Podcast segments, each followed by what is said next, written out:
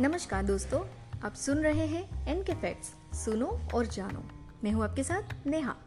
Endian Condor ये दुनिया का सबसे बड़ा पक्षी है जिसका वजन करीब सोलह किलोग्राम तक होता है और वही पंखों का फैलाव तीन दशमलव तीन मीटर तक होता है।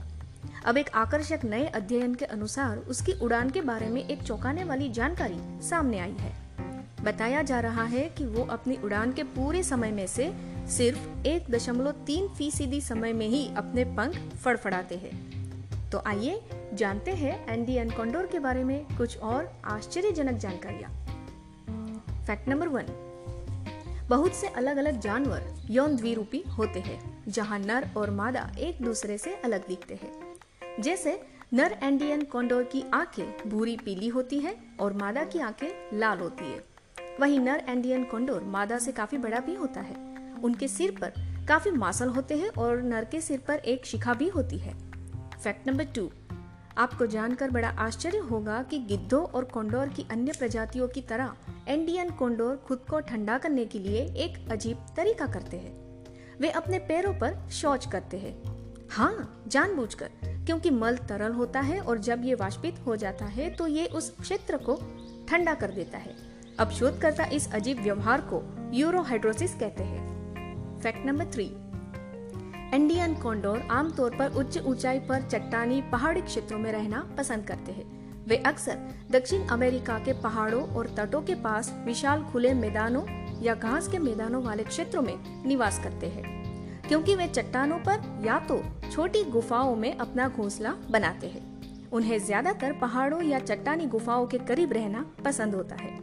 फैक्ट नंबर फोर, मादा एंडियन कोंडोर घोंसले में केवल एक ही अंडा देती है और वही जरूरी नहीं है कि वो हर साल नया घोंसला बनाए। ये पक्षी कोई घोंसला नहीं बनाते हैं जैसे कि अन्य कई पक्षी बनाते हैं, बल्कि वे अपने अंडे एक चट्टान पर या जमीन पर एक छोटी सी गुफा में रखते हैं। दोनों नर मादा कोंडोर लगभग दो महीनों तक अंडे सेते हैं। चूजा जन्म के समय असहाय होता है और माता पिता पर ही निर्भर होता है।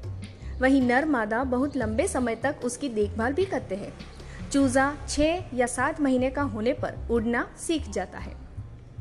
एक बार जब ये उड़ सकता है तो ये लगभग दो साल की उम्र तक अपने माता पिता का अनुसरण करता है।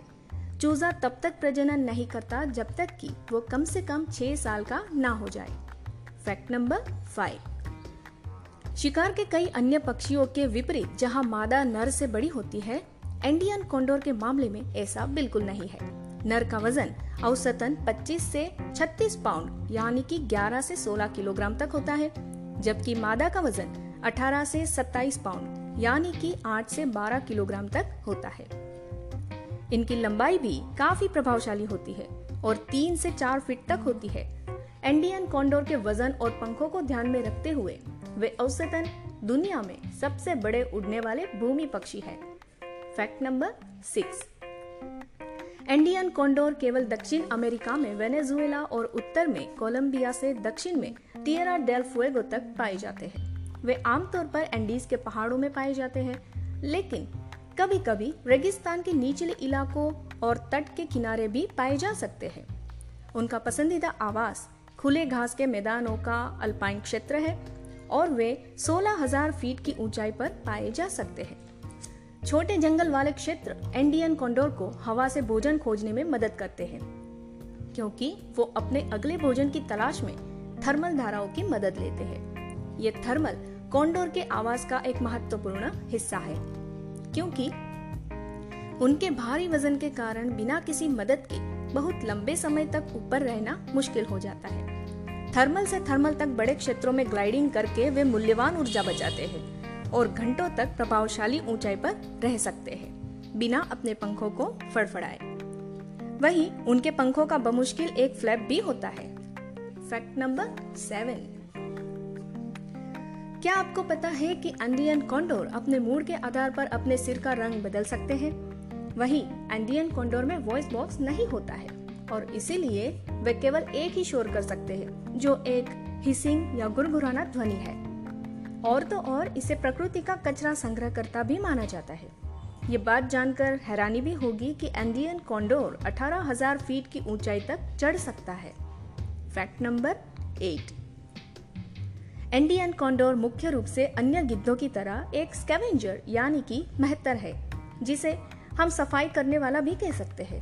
वे हिरन, अल्पाका, लामा, भेड़, मवेशी और बकरियों सहित विभिन्न प्रकार के मृत जानवरों को खाते हैं। वैसे खरगोश, जंगली सुअर और लोमड़ी जैसे छोटे जानवरों को भी खाते हैं। वहीं जो दक्षिण अमेरिका के तटीय क्षेत्रों में रहते हैं, उनका आहार कुछ अलग होता है। जैसे व्हेल, सील और डॉल्फिन, इन समुद्र तट वाले कॉन्डोर के लिए समुद्री स्तनधारी शामिल है। वहीं मौका मिलने पर वे अपने बच्चों के लिए छोटे तटीय पक्षियों के घोंसलों पर छापा मारने का भी काम करेंगे। इसके अलावा उनके पास अन्य रेप्टरों के जैसे बड़े शक्तिशाली पंजे नहीं है। वे अपने शिकार को मारने के लिए अपने बिल का उपयोग करते हैं। वहीं अपने शिकार को पकड़ने और ले जाने की क्षमता के बिना उन्हें जमीन पर रहते हुए ही भोजन करना पड़ता है। ये एक कारण है कि एंडियन कॉन्डोर भोजन करते समय अपने आप को स्थिर कर लेता है, क्योंकि इसमें अपने शिकार को दूर ले जाने की क्षमता नहीं होती है और इसीलिए वे अक्सर खुद को उस स्थान पर ले जाते हैं जहां वे खुद को शिकार के साथ जमीन से और हवा में नहीं ले पाते हैं। Fact number nine. हमें उनके तरीके कुछ हद तक घृणित लग सकते हैं, लेकिन एंडियन कॉन्डोर और अन्य कई गिद्ध मानव जाति के लिए एक मूल्यवान सेवा करते हैं। वे बहुत अधिक कैरियन यानी कि सड़ा हुआ शिकार का उपभोग करते हैं, जो अन्यथा बैक्टीरिया और कई अन्य बीमारी के लिए प्रजनन स्थल बन जाता है। इस तरह वे अपने रेंज को साफ और रोग मुक्त रखने में बड़ी मदद करते हैं। Fact number ten. यदि एंडियन कॉन्डोर अपने अंडे खो देता है तो वो तुरंत एक और अंडा देने की क्षमता भी रखते हैं। चिड़ियाघरों में कैद कॉन्डोर के अंडे वहाँ के रखवाले निकाल देंगे और उन्हें कृत्रिम रूप से सेते हैं, जिसके परिणाम स्वरूप कॉन्डोर अधिक अंडे देता है। ये रणनीति कैप्टिव प्रजनन कार्यक्रमों को बढ़ावा देने में मदद कर रही है। आपकी जानकारी के लिए बता दें कि Andean condor Bolivia, Chile, Colombia, Ecuador और पेरू का राष्ट्रीय प्रतीक है। वहीं ये इक्वाडोर, चिली, बोलिविया और कोलंबिया का राष्ट्रीय पक्षी भी है। आशा करते हैं आपको हमारा ऑडियो अच्छा लगा होगा। अगर अच्छा लगे तो लाइक और शेयर जरूर कीजिएगा। ऑडियो सुनने के लिए धन्यवाद। मिलते हैं आपसे अगले एपिसोड में। तब तक के लिए अलविदा। जय हिंद।